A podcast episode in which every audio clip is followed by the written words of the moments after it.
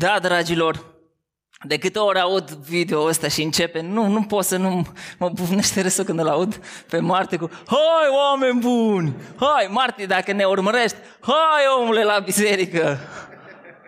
După ce trece perioada de izolare. Așa e mai bine, mai safe. Sau pe Sam, când ne aud râsul lui Sam. Oameni buni, biserica trebuie să fie caracterizată de bucurie. Pentru că are toate motivele să fie bucuroasă. N-ai niciun motiv să fii trist. Sau ai, dacă vrei să te uiți la ele, dar când le compari cu ceea ce Hristos a făcut pentru noi și ceea ce ne-am amintit noi astăzi, în dimineața asta, toate motivele de tristețe par atât de mici. Și inima se bucură în Dumnezeu. El merită toată lauda. El merită toată cinstea. El merită bucuria ta. El merită ca inima ta să fie veselă. Indiferent de situațiile prin care treci, merită să fie lăudat Dumnezeu. În timpul închinării mă gândeam cât de frumos este împreună cu frații să aduci laude lui Dumnezeu. E extraordinar. Și n-am putut să nu mă gândesc oare cât de frumos trebuie să fie în cer. Doamne Iisuse Hristoase, mântuiește pe cât mai mulți oameni ca în cer să fie un parte adevărat, o bucurie neîntreruptă, un cântec de laudă, să cânti Sfânt, Sfânt, Sfânt este Domnul oștirilor și să nu te plictisești. Să nu te plictisești, să fii fascinat de Dumnezeu și de frumusețea Lui, pentru că Dumnezeu este infinit, este atât de frumos încât mereu ai ceva să descoperi din frumusețea lui și nu te poți sătura de ceea ce el este. Depinde unde privești, care e perspectiva ta, care e scopul tău. Cu toții știm că un ciocan are un scop și anume, ce facem cu el? Batem cuie.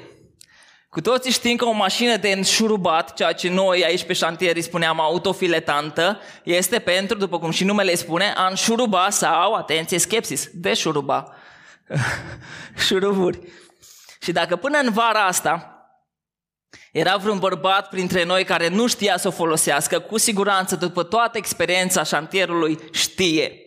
Așa că, dragi surori, vă dau un pont. Când îl rugați să repare ceva acasă, să știți că nu mai ține scuza, nu știu, nu mă pricep. Știe, crede-mă, l-am văzut, știe. Un scaun, spre exemplu, are un scop și anume să stai pe el. Și voi toți experimentați asta mai puțin eu. O lingură pentru a mânca cu ea. O farfurie pentru a pune mâncarea în ea. Și exemplele pot continua până epuizăm toate substantivele, dar nu e nevoie să facem asta pentru că am prins ideea, ne-am prins, gata pastore, oprește-te. Știm, fiecare lucru are un scop. Și cel care a confecționat acel lucru știe cel mai bine scopul. Și nu pot să nu mă întreb care este scopul omului. Cine îl știe mai bine dacă nu Dumnezeu, cel care l-a creat pe om? Și dacă vrei să afli care e scopul pentru care ai fost creat, trebuie să te uiți în cuvântul lui Dumnezeu. Și vă dau un verset. Isaia 43, versetul 7. Pe toți cei ce poartă numele meu, pe care i-am făcut spre slava mea pe care i-am întocmit și pe care i-am alcătuit. Observați verbele. I-am făcut, i-am întocmit, i-am alcătuit spre, cu scop, spre slava mea, spre gloria mea. Și dacă vreți, putem să afirmăm cu toții că suntem creați pentru gloria lui Dumnezeu. Asta este ceea ce ne interesează, de aceea ne trezim dimineața, de aceea mergem la serviciu, de aceea, a, eu credeam că mă duc la serviciu să fac bani. Nu, tot ce faci, faci spre gloria lui Dumnezeu. Ne pasă de cei de lângă noi. Ne adunăm la oaltă ca și biserică. Slujim pentru gloria lui Dumnezeu. Existăm. Scopul nostru este unul vertical și nici de cum orizontal. Gloria lui este scopul și motivul pentru care trăim. Existăm pentru gloria lui Dumnezeu soli deo gloria. Gloria este doar a lui Dumnezeu, este unul dintre refrenele reformei protestante și asta vrem să caracterizeze și biserica noastră. Biserica mea, familia mea, o familie verticală, o familie care există și care respiră gloria lui Dumnezeu, o familie care există și care respiră pentru gloria lui Dumnezeu, pentru că este vorba despre El și doar despre El. De aceea ne dorim gloria Lui aici și acum.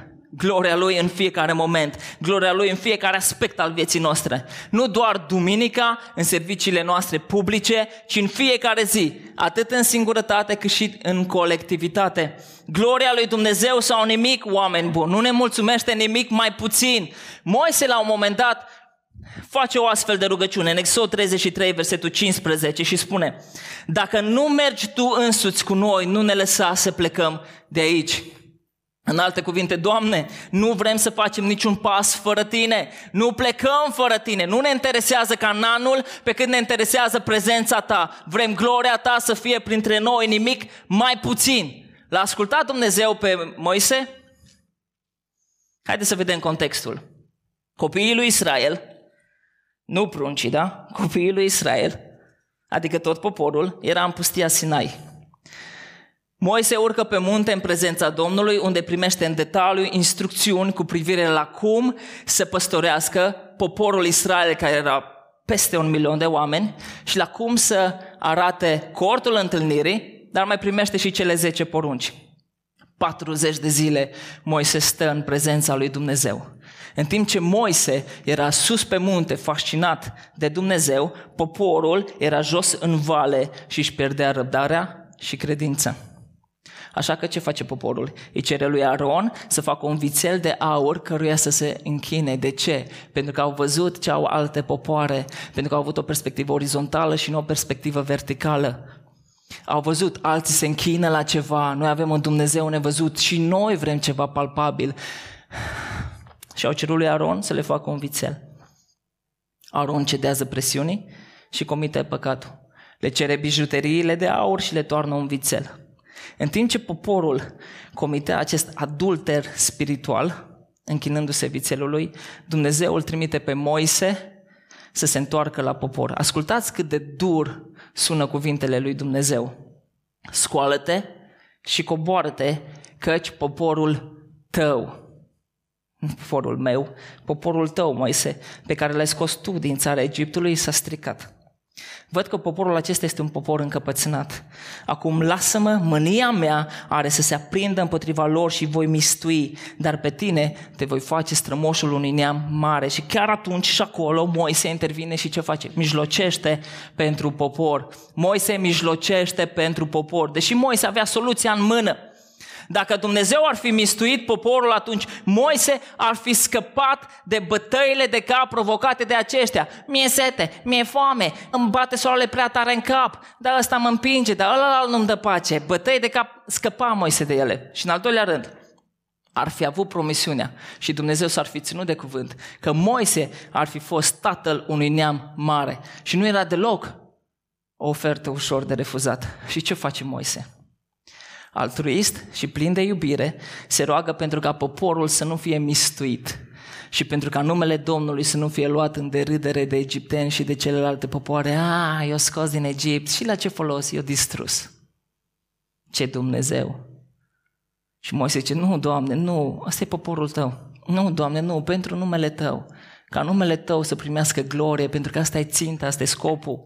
Moise ce face? Refuză confortul și refuză popularitatea scăpa de bătăi de cap și putea să ajungă el tatăl unui neam mare.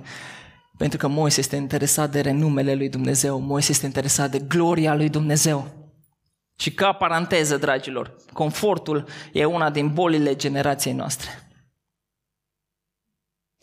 Și popularitatea, sau mai bine zis tânjirea după a fi popular, că nu suntem atât de populari pe cât am vrea să fim, este vinul cu care mulți se îmbată.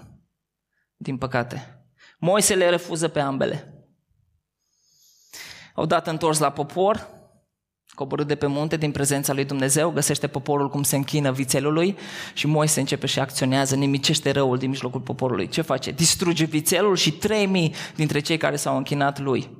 Și apoi face o rugăciune de sfințire a întregului popor. Cu toate acestea, mânia Domnului se varsă pe poporul idolatru. Chiar dacă nu îl distruge, trimite o urgie în popor și spune lui Moise, pe cel ce a păcătuit împotriva mea, pe acela îl voi șterge din cartea mea. Du-te dar și du poporul unde ți-am spus. Iată, îngerul meu va merge înaintea ta, dar în ziua răzbunării mele îi voi pedepsi pentru păcatul lor. Și în acest context, Moise a zis,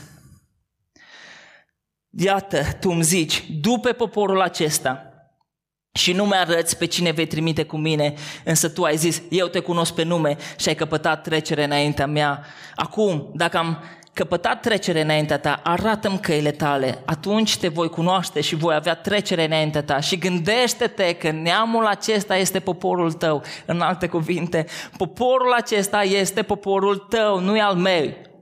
Spui că am trecere înaintea ta, că îmi știi numele, dar vrei să trimiți pe altcineva cu noi, vrei să trimiți un înger. Doamne, dacă am căpătat trecere, arată-ne căile tale, arată-ne drumul pe care vrei să mergem. Până în acel moment, tot poporul Israel au, au fost conduși de Dumnezeu. Chiar când au ieșit din Egipt, Domnul le-a cerut să meargă înspre Marea Roșie, deși ar fi putut să meargă puțin mai la nord, pe un drum care ocolea marea și care era și mai scurt, direct în Canaan. Dar Dumnezeu îi conduce. Părea o nebunie să mergi spre mare, era capăt de linie, dar nu și atunci când Dumnezeu e cu tine. Dumnezeu a fost cu ei, a despărțit Marea Roșie în două, evreii au trecut ca pe uscat, dar armata egipteană și-a găsit sfârșitul în apele mării care și-au reluat cursul. Moise știa. Ce știa Moise? Știa că atunci când ești condus de Dumnezeu, capătul de linie nu e finalul, ci e o poartă a binecuvântării. Ceea ce pare capăt de linie poate să fie soluția. Asta a fost Marea Roșie pentru ei. Iar acum Moise nu voia să meargă fără Dumnezeu, deși avea promisiunea, voi trimite un înger cu tine. Și Moise a spus, nu, nu vrem să mergem fără tine, pentru că am văzut că Ceea ce nouă ni se părea că e în fundătură, de fapt a fost soluția și prin asta tu ne-ai izbăvit de egipteni. Nu ne-ai dus direct în Canaan. Am fi putut fi urmăriți de egipteni și am fi fost ajunși. Și era vai și amar de noi, dar tu ne-ai dus pe la Marea Roșie, ne-ai făcut să o colim și am dat nas în nas cu marea și spuneam, ăsta e sfârșitul nostru.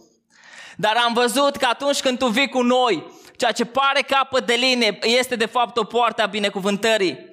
Și, Doamne, nu mai vrem să mergem fără Tine. Nu ne interesează că trimiți un înger. Te vrem pe Tine, vrem gloria Ta. Asta sau nimic. Asta a fost rugăciunea lui Moise și asta e o rugăciune care îi place lui Dumnezeu. Mă vrei pe mine sau vrei ceva care să mă locuiască pe mine? Nu mă vrei pe mine cu toată inima ta, atunci nu o să mai. Cât timp vrei și lumea, îl vrei și pe Dumnezeu, nu o să ai parte de plinătatea lui Dumnezeu. Nu mă mulțumesc cu un înger, Doamne, te vreau pe tine. Te vreau pe tine. Și vine asigurarea din, direct din gura lui Dumnezeu. Versetul 14. Domnul a răspuns, voi merge eu însumi cu tine și îți voi da odihnă. Eu însumi, nu voi trimite un înger, voi veni chiar eu. Și Moise are parte de promisiunea lui Dumnezeu că el, chiar el, Dumnezeu, va fi cu el. Mai mult chiar, va avea parte de odihnă, poate să rămână liniștit. Dar pe Moise nu-l mulțumește nici asta. Ce ai, frate Moise? Domnul Savaot va fi cu tine. Ai promisiunea lui, ai asigurarea lui, ce vrei mai mult? Fiți atenți la versetul 15. Moise a zis, dacă nu mergi tu însuți cu noi, nu ne lăsa să plecăm de aici. Bă, Moise, n-ai priceput?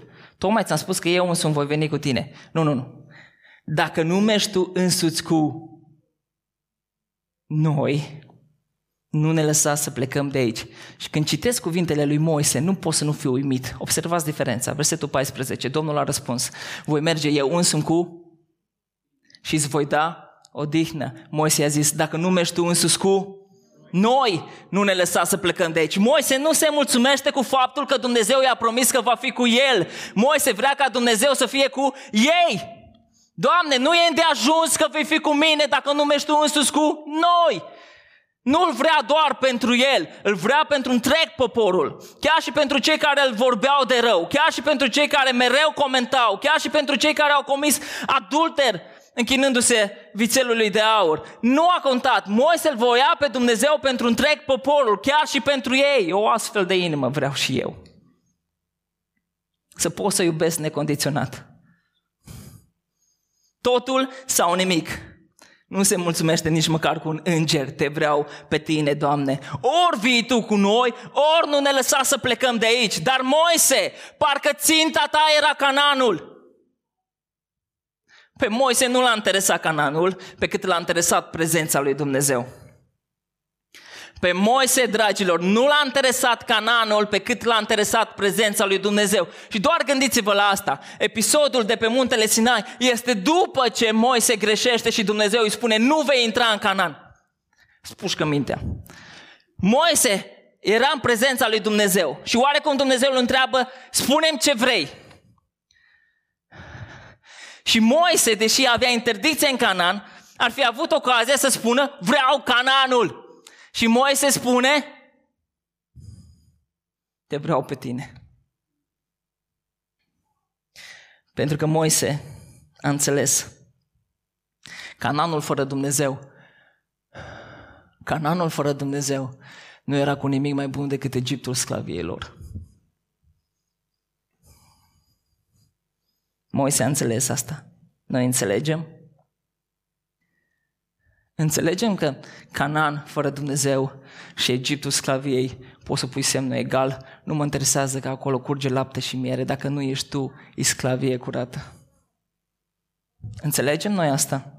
Înțelegem că bunăstarea, cariera, renumele nu au nicio valoare dacă nu-L avem pe Dumnezeu.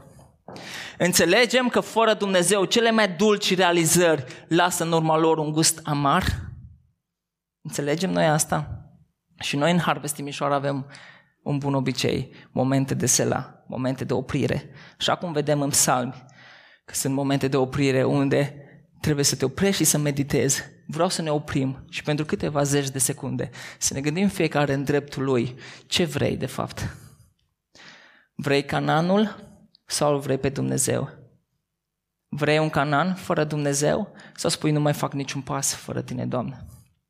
Vrei bunăstare? Vrei comoditate? Vrei renume? Vrei popularitate? Vrei să fii tu cineva? Sau de fapt toate lucrurile astea nu au nicio valoare dacă nu le ai pe Dumnezeu? Să ne gândim fiecare în dreptul nostru.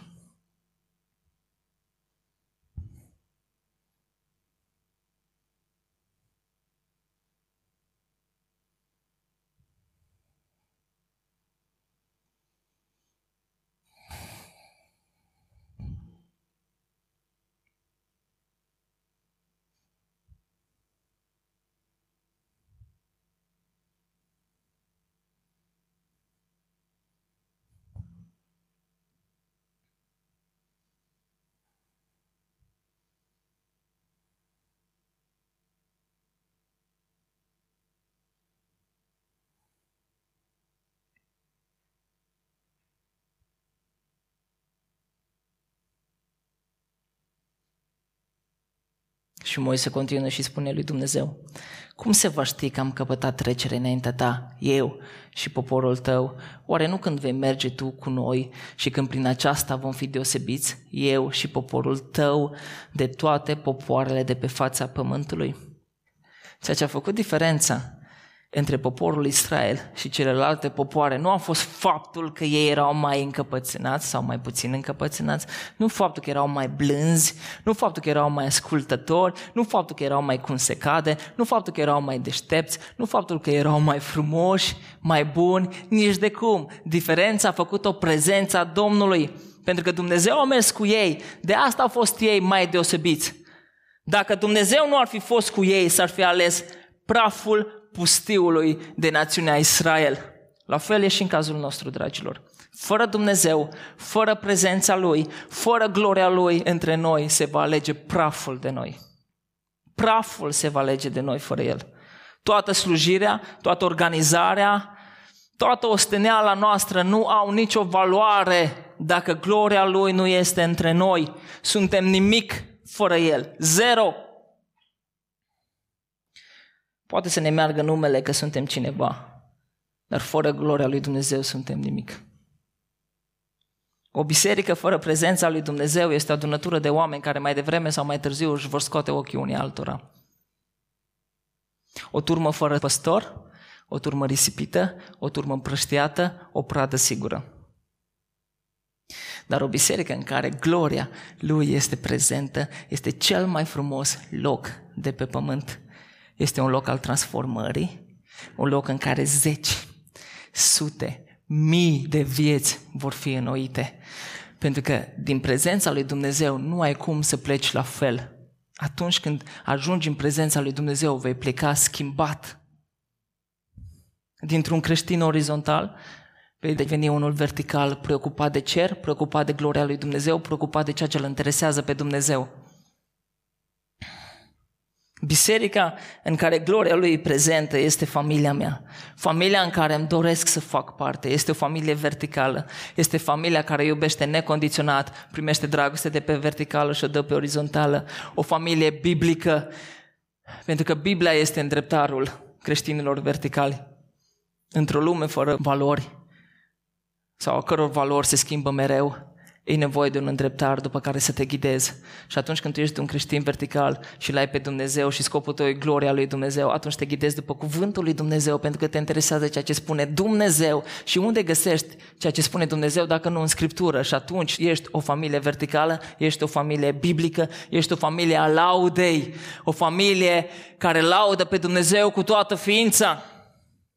Ești o familie a rugăciunii, atunci când tu lauzi pe Dumnezeu, atunci când noi ne unim în rugăciune, se zguduie în tăriturile spirituale. Lanțuri cad, oamenii înrobiți sunt eliberați. De ce? Pentru că prezența lui Dumnezeu este acolo. Și pentru că Dumnezeu este acolo, este o familie sănătoasă și orice familie sănătoasă, orice biserică sănătoasă, la un moment dat se multiplică, aduce rod, crește numeric prin binecuvântarea care Dumnezeu o lasă și prin oamenii care vin în prezența Lui pleacă transformați. De asemenea, e o familie a slujirii, pentru că fiecare suntem mădulare în trupul lui Hristos și nu prin ce dă doar unul, ci prin ce dă toți, dau toți, trupul bine închegat crește. Este o familie a generozității. O familie verticală este o familie a generozității. De ce? Pentru că ești conștient de faptul că tu ești doar un administrator al bunurilor lui Dumnezeu. Când tu ești pasionat de gloria Lui și scopul Lui ca gloria Lui să vină pe pământ în mijlocul nostru, atunci tot ce am pun în folosință și spun, Doamne, aici e tot ce am, toate resursele mele financiare, toate ideile, tot ce am eu, vreau să dau, vreau să împărtășesc pentru ca gloria Ta să poată să coboare. Vreau să le folosesc pentru împărăția Ta, nu doar în scop personal. Asta înseamnă o familie verticală. Biserica mea, familia mea. Dar pentru asta trebuie ca rugăciunea lui Moise să ne caracterizeze, să fie rostită dintr-o inimă curată și să spunem ca și Moise, dacă nu mergi tu în sus cu noi, nu ne lăsa să plecăm de aici. Cum se va ști că am căpătat trecere înaintea ta, eu și poporul tău? Oare nu când vei merge tu cu noi și când prin aceasta vom fi deosebiți eu și poporul tău de toate popoarele de pe fața pământului? Versetul 17. Domnul a zis lui Moise, voi face ceea ce îmi ceri acum căci ai căpătat trecere înaintea mea și te cunosc pe nume. Rugăciunea lui Moise a fost ascultată. Domnul nu doar că va merge cu el, va merge cu ei. Pentru că Dumnezeu este mișcat de rugăciunea altruistă a copiilor lui. Când Avram, de exemplu, s-a rugat pentru Lot, Dumnezeu l-a ascultat și l-a scăpat pe Lot și s-ar fi îndurat până și de Sodoma și de Gomora dacă ar fi găsit 50 de oameni neprihăniți. Și apoi Avram începe negocierea, dar Doamne, dacă sunt 45, poate 5 lipsesc îi scap. Dar dacă sunt 40, îi scap. Dacă sunt 30 sau 20 sau 10, îi izbăvesc, dar n-a găsit. Sau un exemplu din Noul Testament, în Iacov 5 cu 16, vis-a-vis de rugăciune altruistă. Mărturisiți-vă unii altora păcatele și rugați-vă unii pentru alții ca să fiți vindecați. Mare putere are rugăciunea fierbinte a celui neprihănit. Și Moise asta face. Se roagă pentru popor și este ascultat. Deși capătă bunăvoința Domnului, nu se oprește nici măcar aici. Dacă tot a căpătat trecere înaintea lui Dumnezeu, Moise merge mai departe în cererea lui. Și ascultați versetul 18. Moise a zis, arată slava ta. arată slava ta. Nu mă interesează cananul. arată slava ta. Poate că din punctul nostru de vedere, Moise e un pic îndrăzneț. Dar din perspectiva lui Dumnezeu, Moise a cerut un lucru plăcut. Pentru că nu ai cum să greșești, dragul meu. N-ai cum să greșești atunci când cer mai mult din Dumnezeu.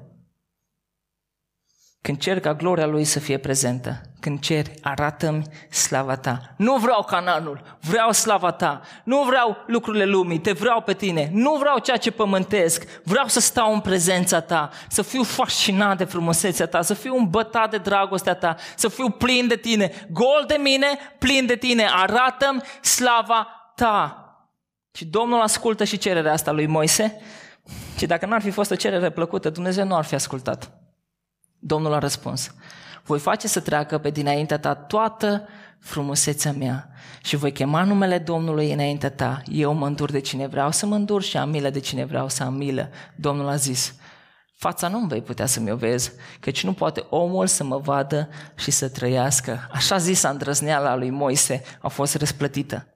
Două lucruri a cerut el în dialogul lui cu Dumnezeu, ambele ascultate. Primul, Moise nu este singurul care are parte de Dumnezeu, primește promisiunea lui Dumnezeu cum că El însuși va merge cu ei, nu doar cu El, nu îngerul, ci chiar Domnul, nu doar cu El, ci cu întreg poporul și doi la mână, Moise vede toată frumusețea Domnului și l-aude chiar pe Dumnezeu chemând numele Domnului înaintea lui. Chiar dacă fața Domnului nu o putea vedea, pentru că nu există muritor care să poată să vadă fața Domnului și să trăiască, Moise este răsplătit din belșug. Vede frumusețea slavei lui Dumnezeu. Și vreau să fac o precizare aici. Noi credem că Dumnezeu poate vorbi și prin vis și prin vedenie, nici, un, nici nu se pune problema că nu am crede în așa ceva. Dar când vine cineva și îmi spune că i s-a arătat Dumnezeu și a văzut fața, stai un pic. Nu, nu l-ai văzut pe Dumnezeu. Nu, n-ai văzut fața lui Dumnezeu. Pentru că dacă ai fi făcut-o, tu nu mai erai aici lângă mine să-mi povestești. Și ascultați ce frumos se îndeplinește Dumnezeu lui Moise cererea și în același timp îl protejează. Domnul a zis, iată un loc lângă mine. Moise, vrei să vezi slava mea? O să-ți arăt toată frumusețea mea, dar fața nu. Uite, iată un loc lângă mine. Vei sta pe stâncă și când va trece slava mea, vizualizați, când va trece slava mea, te voi pune în crăpătura stâncii, te voi acoperi cu mâna mea până voi trece, iar când îmi voi trage mâna la o parte, mă vei vedea pe dinapoi, dar fața nu se poate vedea. Fața nu se poate vedea. Poți să vezi frumusețea mea, Poți să mă privești și să vezi slava, dar fața nu o poți vedea. Și Dumnezeu o lea pe Moise. Îl pune în crăpătura stânci și îl acoperă cu mâna lui. Mi ciudă pe Moise. Doamne, ce har i-ai dat. A căpătat har când Dumnezeu a pus fața între stânci și mâna peste cap. Și apoi când Dumnezeu a trecut, a luat mâna și Moise a putut să vadă frumusețea lui Dumnezeu. De ce? Pentru că Moise într-adevăr a vrut să vadă frumusețea lui Dumnezeu. Moise nu a vrut cananul. Sau l-a vrut, dar nu atât de mult pe cât a vrut frumusețea lui Dumnezeu și Dumnezeu răsplătește astfel de cerere. Ai din Dumnezeu atât cât vrei. Atât cât cauți atât cât ești însetat. Nu există cerere, arată în slava ta. Vino, Doamne, în viața mea, pe care El să nu o onoreze. Și dacă trebuie, își pune mâna peste tine. Și te lasă să-i vezi frumusețea.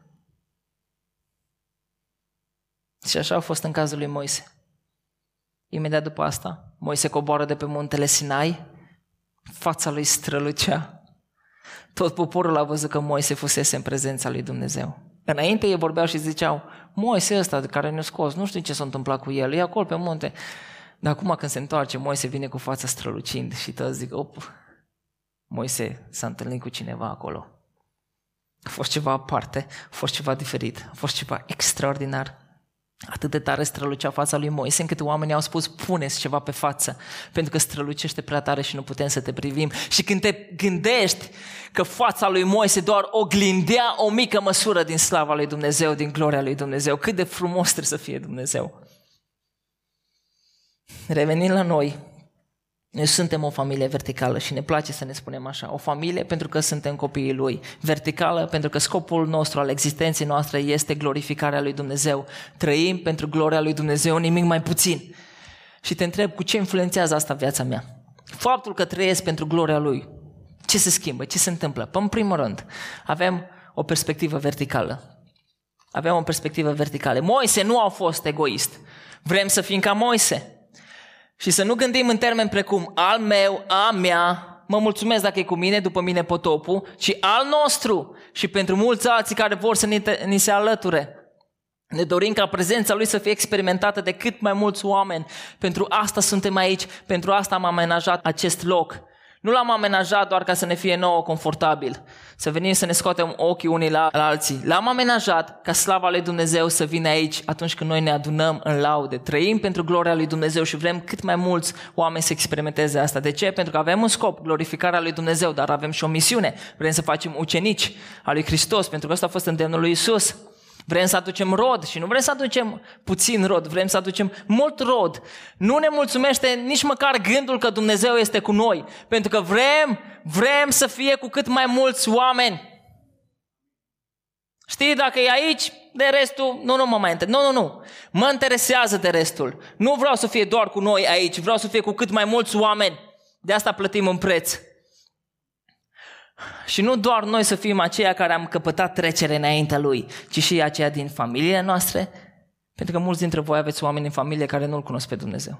Și pentru ei vrem locul ăsta să fie un loc al binecuvântării dintre prietenii voștri, aveți oamenii pe care iubiți, oamenii apropiați, cunoscuții voștri, colegii sau oricine altcineva care intră în contact cu noi, indiferent de modalitatea pe care o face. Fie că va veni aici, fie că ne va urmări în mediul online sau poate niciuna dintre astea.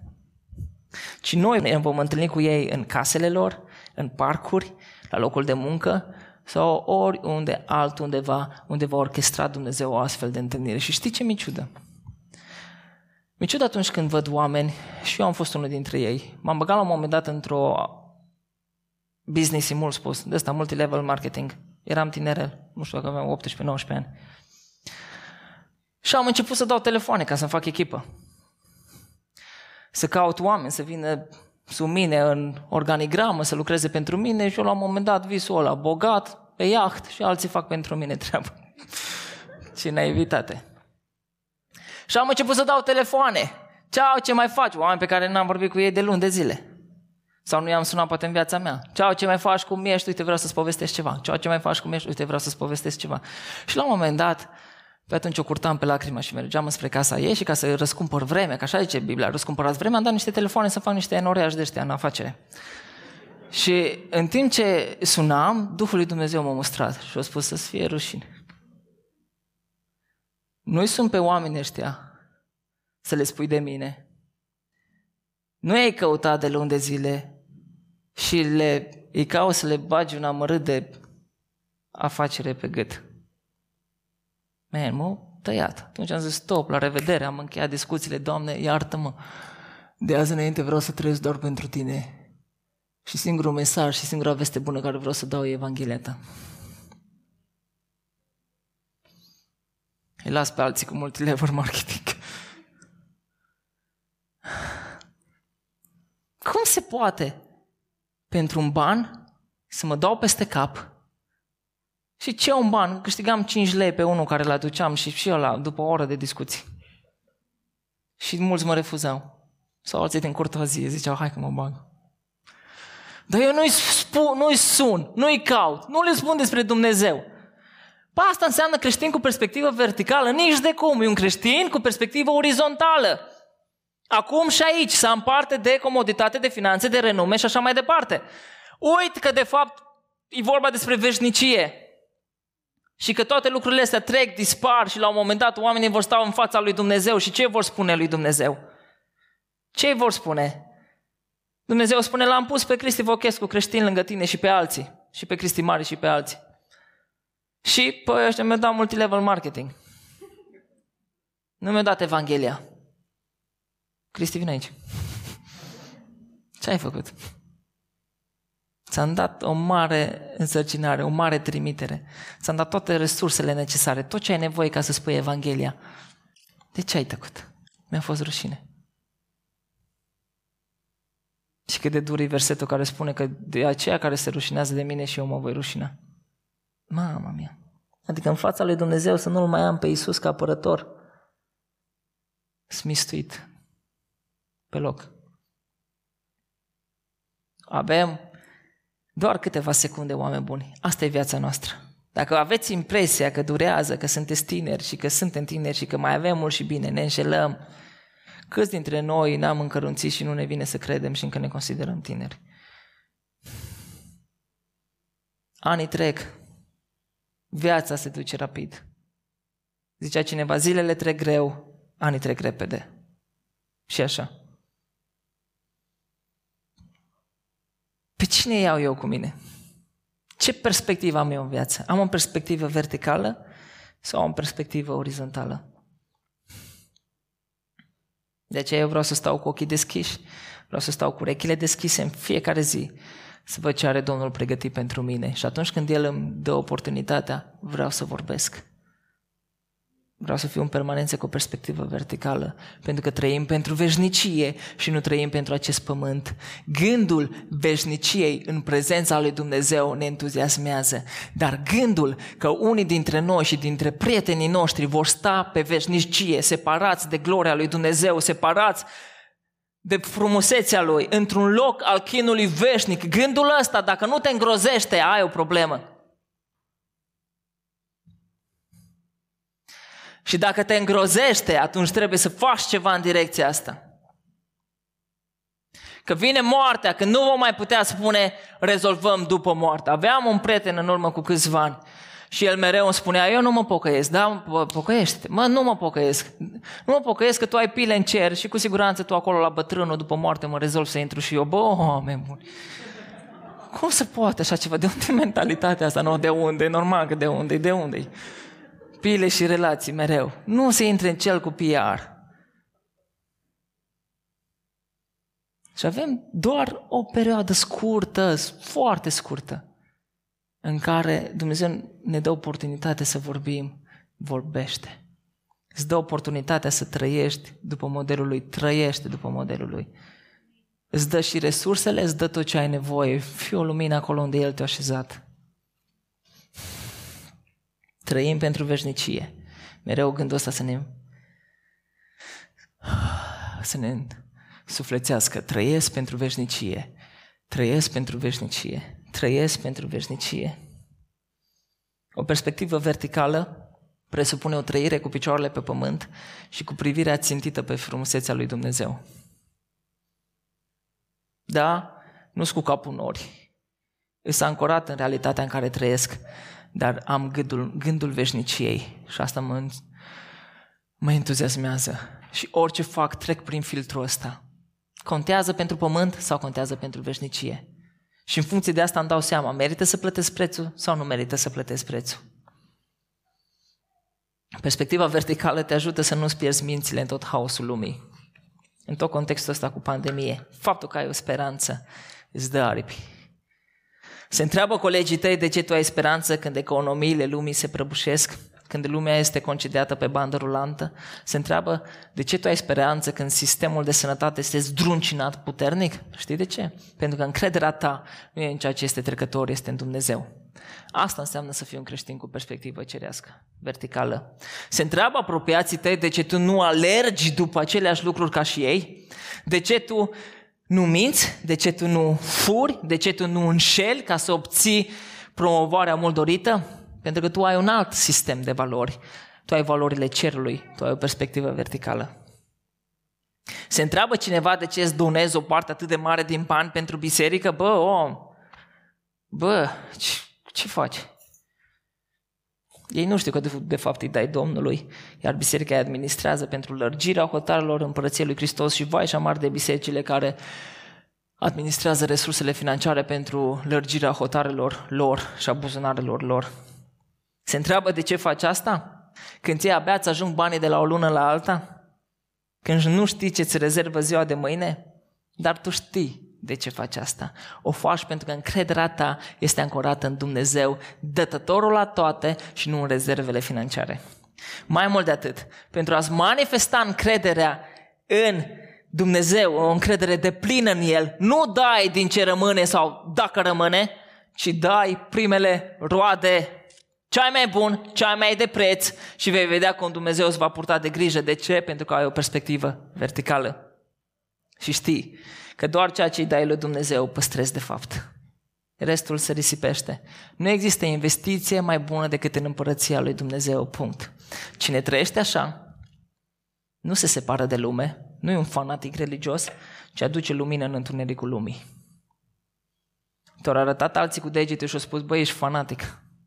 Atâtea ore mergi acolo la biserica aia, când puteai să faci altceva. O mare parte din banii de acolo, ești un fanatic religios. Dar el în interiorul lui știe, aș vrea să fiu ca el. Pentru că tu luminezi întunericul lui, chiar dacă el nu o să recunoască asta. Cine trăiește așa nu se separă de lume și nu e un fanatic religios, ci aduce lumină în întuneric. Trăim pentru gloria lui Dumnezeu. Asta ne face să avem o perspectivă verticală și în al doilea rând ne face să vrem să aducem gloria lui Dumnezeu pe pământ.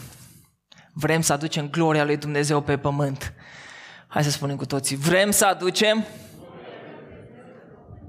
unde? În familiile noastre, în grupul mic, în biserica mea, familia mea, în orice activitate pe care o facem cu familia bisericii, chiar și în întâlnirile organizatorice. Nu contează că ne întâlnim cu slujitorii, nu contează că ne întâlnim cu prezbiterii sau cu diaconii și ce lucruri administrative discutăm. Noi și acolo vrem să aducem gloria lui Dumnezeu.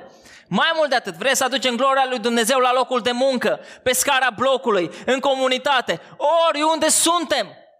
Atunci când interacționăm cu apropiații noștri, vrem să emanăm mireasma gloriei Lui. Ne dorim ca Biserica Harvest să fie un mediu în care oamenii să fie fascinați de frumusețea lui Dumnezeu. Să fie un loc în care gloria Lui se coboară și un loc în care cei care intră să-L întâlnească pe Dumnezeu. Și astfel plecăm schimbați pentru totdeauna.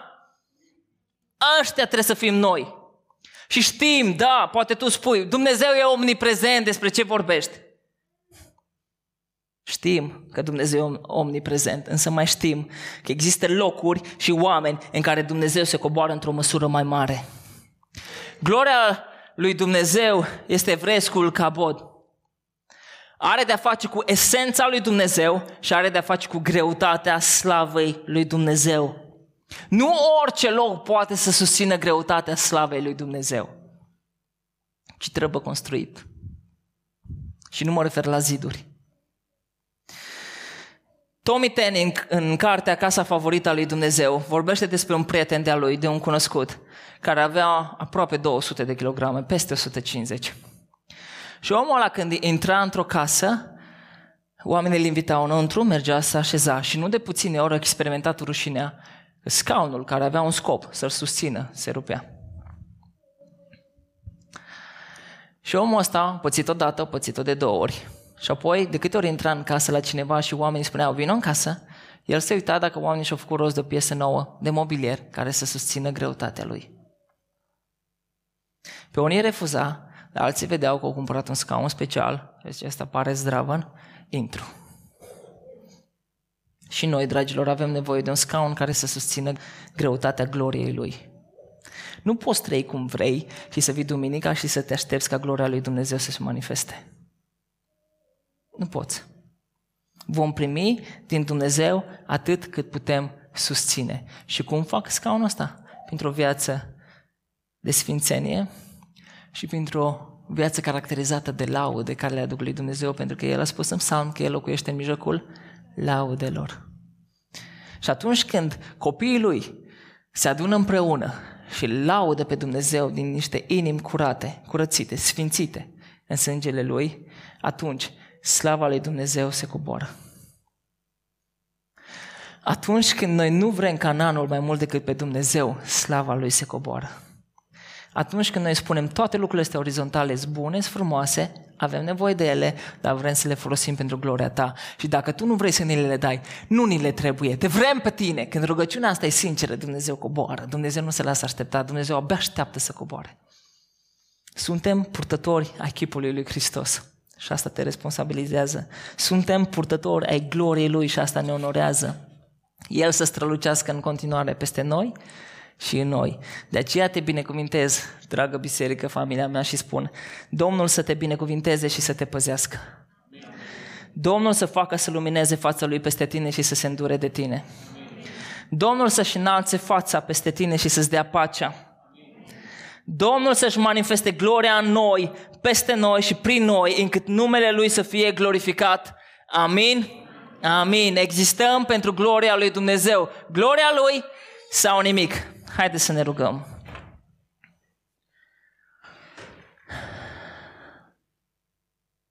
Doamne, vrem să ne rugăm ca Moise și să spunem, dacă nu mergi tu însuți cu noi, nu ne lăsa să plecăm de aici. Nu ne lăsa să mergem mai departe. Nu vrem nici măcar să planificăm ceva fără tine.